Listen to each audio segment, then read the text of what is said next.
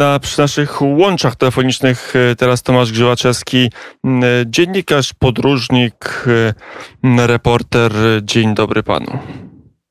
Dzień dobry panie redaktorze, dzień dobry państwu autor książek podróżniczych, autor książek reporterskich, e, teraz między innymi realizujący e, projekt Tomek na granicach, czyli śladami e, granicy drugiej Rzeczpospolitej, ale też innych granic Rzeczpospolitej.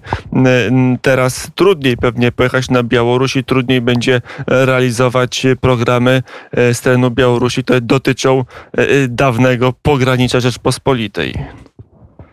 Niestety, panie redaktorze, ma pan całkowicie rację. My tak naprawdę wraz z moją ekipą już od zeszłego roku e, próbujemy zrealizować kilka odcinków mojego programu poświęcone dawnej granicy II Rzeczypospolitej na terytorium Białorusi i z uwagi na coraz gorszą sytuację polityczną jest to po prostu niemożliwe. Wjazd tam z kamerą próby filmowania polskiego i polsko-białoruskiego dziedzictwa myślę, że nie spotkałyby się z przychylnym spojrzeniem białoruskiego rządu, który, przypomnijmy, bo chyba trochę przez kryzys migracyjny o tym zapominamy, e, który od wielu miesięcy prześladuje e, polską mniejszość na Białorusi. Prezes Związku Polaków na Białorusi Angelika Borys oraz dziennikarz Andrzej Poczobut już od ponad 200 dni znajdują się w białoruskim więzieniu. Za to tylko, że są Polakami. Dzisiaj na Białorusi prowadzona jest kampania nienawiści, tak należy nazwać, rozpętana przez Łukaszenkowski reżim przeciwko naszym rodakom. Także niestety e, dzisiaj na Białoruś z kamerą wjechać jest bardzo trudno. Ja ostatni raz miałem tam okazję być w sierpniu ubiegłego roku, kiedy relacjonowałem mm, rewolucję przeciwko reżimowi prezydenta Łukaszenki. Mm, wielki zryw Białorusinów, który niestety na Zachodzie przyszedł zupełnie bez echa. Wtedy państwa zachodnie nie były zainteresowane udzielaniu pomocy wolnym Białorusinom i poniekąd efekty tej bierności niestety my dzisiaj obserwujemy również na polsko-białoruskiej granicy. Mm, mamy tą e, granicę, która stała się granicą niebezpieczną. Przez wiele lat była granicą, gdzie e, szedł mniejszy lub większy przemyt. E, nie była to najprzyjemniejsza granica na świecie, a, ale od paru tygodni jest to granica niebezpieczna. Jest to granica, która płonie. Na ile jest tak, że wedle Pana informacji, także tych informacji też zdobywa Pan z wnętrza Białorusi, ale też z różnych komunikatorów, na których się porozumiewają migranci. Na ile jest tak, że ten kryzys już się wypala, że, że ta próba ustanowienia szlaku migracyjnego przez Polskę e, do Niemiec, e, do Holandii, do Francji e, się nie powiodła i teraz, ten, te, teraz ta broń migracyjna już została Łukaszence z rąk wytrącona. Myślę, że obserwujemy pierwsze zwiastuny tego, że rzeczywiście mm, reżim zaczyna się w pewien sposób wycofywać z tej ofensywy, albo przynajmniej ją ograniczać, że ta bardzo zdecydowana reakcja Polski przyniosła efekty, bo ja myślę, że tutaj z punktu widzenia tej takiej konfrontacji stricte fizycznej, zabezpieczenia polskiej granicy, e, odnieśliśmy sukces. Faktycznie granicę udało się w dużej mierze uszczelnić. E, wiemy już, że trwają pierwsze loty ewakuacyjne migrantów z Mińska na Bliski Wschód. Natomiast ja bym jeszcze przestrzegał tutaj przed nadmiernym triumfalizmem.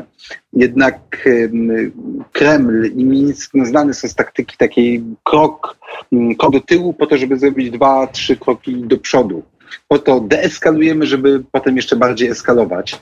E, także poczekajmy, jak mówię, na razie bym, jednak ja bym był takim bardzo, bardzo umiarkowanym optymistą, mm, jeżeli chodzi o to, co fizycznie dzieje się na samej granicy. Natomiast no, bez wątpienia e, cały czas e, trwa i będzie przybierała na, w mojej ocenie na sile e, wojna informacyjna, mm, która jest niezwykle ważnym elementem tego, co my teraz na granicy obserwujemy. Być może nawet elementem najważniejszym. To jest próba zdyskredytowania, skompromitowania Polski na arenie międzynarodowej, przedstawienia naszego kraju jako kraju niehumanitarnego, kraju łamiącego prawa człowieka, kraju, który nasi sojusznicy Zachodu powinni przestać postrzegać jako kraj należący do ich grona, jako kraj podzielający ich wartości. Powinniśmy stać się, ta, ta, ta wojna informacyjna ma na celu stworzenie wrażenia, że, że Polska no już nie jest częścią tej zachodniej wspólnoty narodów, no bo właśnie łamie prawa, e, prawa migrantów.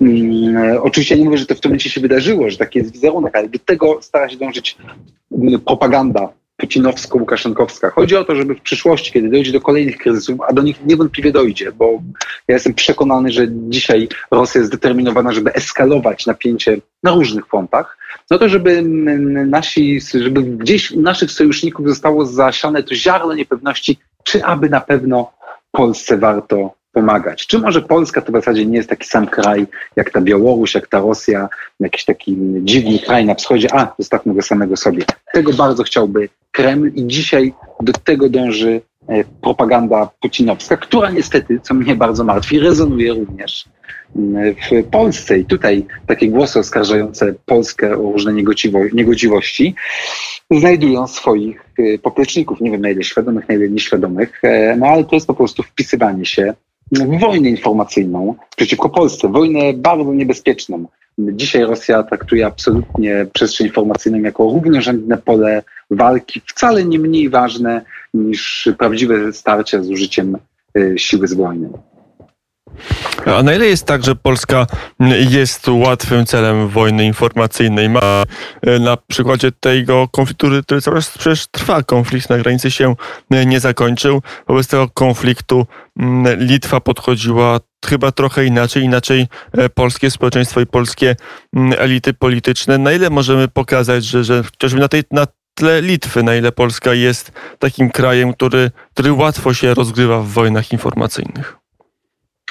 A czy bez wątpienia Polska jest y, no, głęboko, polskie społeczeństwo, ale też polskie elity są bardzo głęboko y, podzielone i tutaj właściwie niemalże z automatu polskie wewnętrzne konflikty polityczne są ekstrapolowane na tą przestrzeń międzynarodową. Po prostu polityka i, i konflikt międzynarodowy staje się funkcją konfliktu zewnętrznego.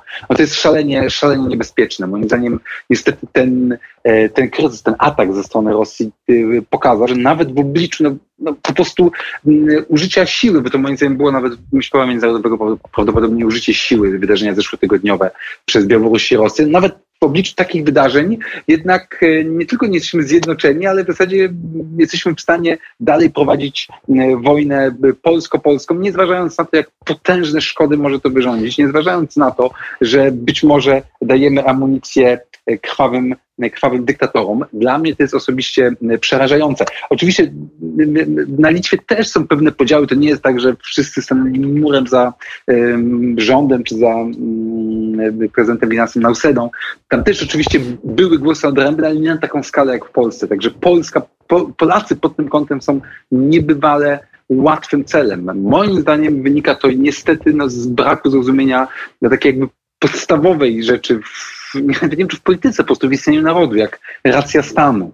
No w momencie, kiedy nasze, y, nasze interesy są zagrożone, kiedy jesteśmy przedmiotem ataku z zewnątrz, no to myślę, że warto po prostu pewne spory odsunąć na, na dalszy plan. W Polsce to się niestety nie, nie, nie wydarzyło.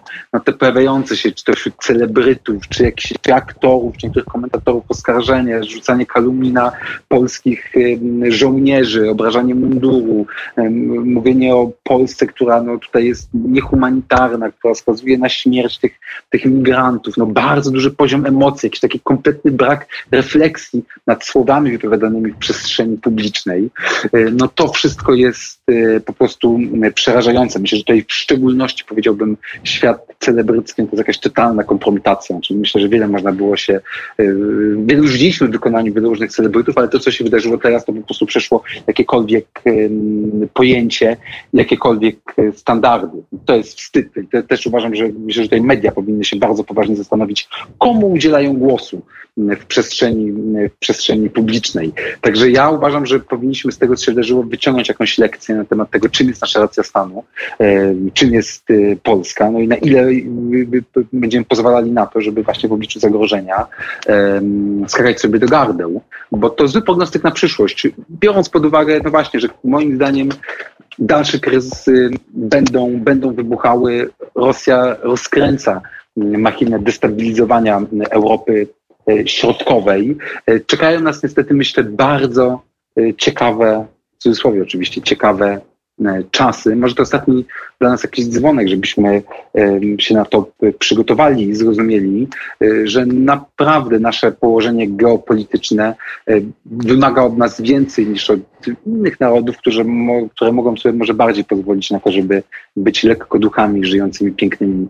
ideami. W Europie Środkowej, Europa Środkowa wymaga jednak tego, żeby twardo stąpać po ziemi. To już mm, ostatni temat.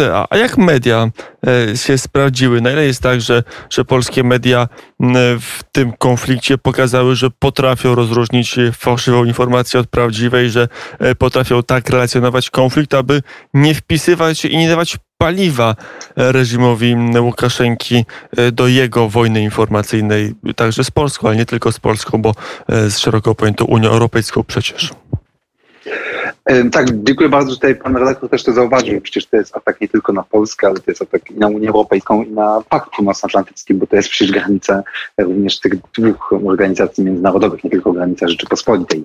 Natomiast co do roli mediów, no to tutaj też niestety no, moja ocena jest krytyczna. To znaczy mm, ewidentnie przynajmniej część mediów była bardzo skłonna do tego, żeby podchwytywać różnego, inform różnego rodzaju informacje, również szokujące, podawane przez białoruskie źródła, po to, żeby budować tę narrację, która miała uderzyć no, w istocie w polski rząd, tak, w obecnie rządzącą partię. I znowu kłopot polega na tym, że mm, to nie jest tak, że ten atak jest wymierzony w partię polityczną pod tytułem PiS czy Zjednoczona Prawica. To jest atak wymierzony w państwo polskie, którym aktualnie zarządza PiS. Ja myślę, że to jest też podstawowe niezrozumienie jakby właśnie tego, czym jest racja stanu, że to nie jest tak, że tutaj PiS się bronił przed atakiem Putina i Łukaszenki, tylko broniło się państwo polskie, czyli broniliśmy się my jako Polacy, bo to my tworzymy tę wspólnotę polityczną. Natomiast no, tutaj część mediów no, no, była w stanie, mówię, nawet korzystać ze źródeł po prostu łukaszenkowskiej propagandy po to, żeby mm, atakować państwo polskie. Odmienną kwestią jest pytanie, czy powinni zostać wpuszczeni do strefy stanu wyjątkowego dziennikarze. Ja uważam, że tak. Wiem, że ten temat wywołuje wiele emocji, wiele dyskusji. W mojej ocenie, nawet biorąc pod uwagę to, jak działała e, działa cały czas informacja podaje część mediów, to i tak uważam, że z punktu widzenia wygrywania wojny informacyjnej powinniśmy w reglamentowany, podkreślam, sposób jakość dziennikarzy do strefy dopuścić, co podobno ma się wydarzyć e, po drugim, e, po drugim grudnia. I tutaj też bardzo istotna kwestia docierania z informacją do zachodnich dziennikarzy. Bo jedną kwestią są już informacje w Polsce. Najważniejszy jest przekaz, który idzie w świat.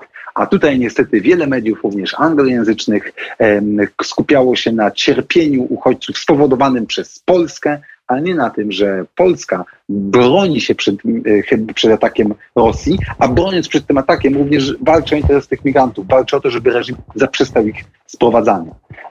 Ten głos niestety za mało wybrzmiewa na arenie międzynarodowej. Ja uważam, że teraz największym wyzwaniem dla Polski jest no właśnie przejęcie ofensywy w wojnie informacyjnej. Tu jest jeszcze mnóstwo do zrobienia. Jeżeli ten front odpuścimy, to niestety no, za kilka lat możemy w bardzo poważny sposób zbierać konsekwencje tego zaniechania. To już ostatnie pytanie. Mamy mało czasu, a na jest tak, że e, to wykluczenie dziennikarzy też wpłynęło na osłabienie e, polskiej strony w wojnie informacyjnej. No, w mojej ocenie no, to jednak właśnie był ten, ten błąd, który, mm, który... Halo, halo, panie redaktorze? Słyszymy się, tak jest. Halo, halo. Czy mi się słyszy? Ja pana teraz Halo? słyszę, mam nadzieję, że pan też mnie słyszy i będziemy mogli usłyszeć odpowiedź. Tak, ja już też, panie doktorze, słyszę, odpowiadając. W mojej ocenie mhm. no, to, to niestety zdecydowanie, zdecydowanie osłabiło mm, nasze, nasze możliwości oddziaływania na światową opinię publiczną. No, doszło do sytuacji, w której dziennikarze zagraniczni jeździli na stronę białoruską, chociażby ekipa amerykańskiej telewizji CNN, potem pojawiały się w światowej prasie obrazki, tak, dwójka dzieci, e, które zatrzymują się przed polskim drutem kolczastym w domyśle polskie zasieki powodują, że te dzieci będą gdzieś na granicy e, zamarzały. No więc okazało się, że dziennikarze zachodni jeździli po prostu na zaproszenie e, Łukaszenki. My oczywiście możemy być tym oburzeni, mówić jak to, to, oni nie rozumieją tego, czym jest Łukaszenka. No szanowni państwo, ja się obawiam, że z perspektywy Ameryki naprawdę Białoruś jest czymś odległym. Europa Środkowa jest obszarem enigmatycznym. My się możemy na to zrzymać, ale no, trudno jest zaklinać rzeczywistość. Jeżeli chcemy przekazywać swoją narrację, musimy dać dziennikarzom możliwość tutaj pracowania i im pokazywania tego, co my chcemy powiedzieć. Jeżeli tego nie robimy, to ktoś inny to wykorzysta. W tym wypadku wykorzystuje to Łukaszenka. A zatem moim zdaniem tutaj po prostu taki zakaz na zasadzie nie, nie wpuszczamy okazał się kontrefektywny. Tutaj trzeba było Powiedział- przemyślanej strategii e, przekazywania naszej narracji, przekazywania prawdy o tym, co się dzieje. Powiedział. Tomasz e, Grzywaczewski, dziennikarz e, podróżnik. Dziękuję bardzo za rozmowę.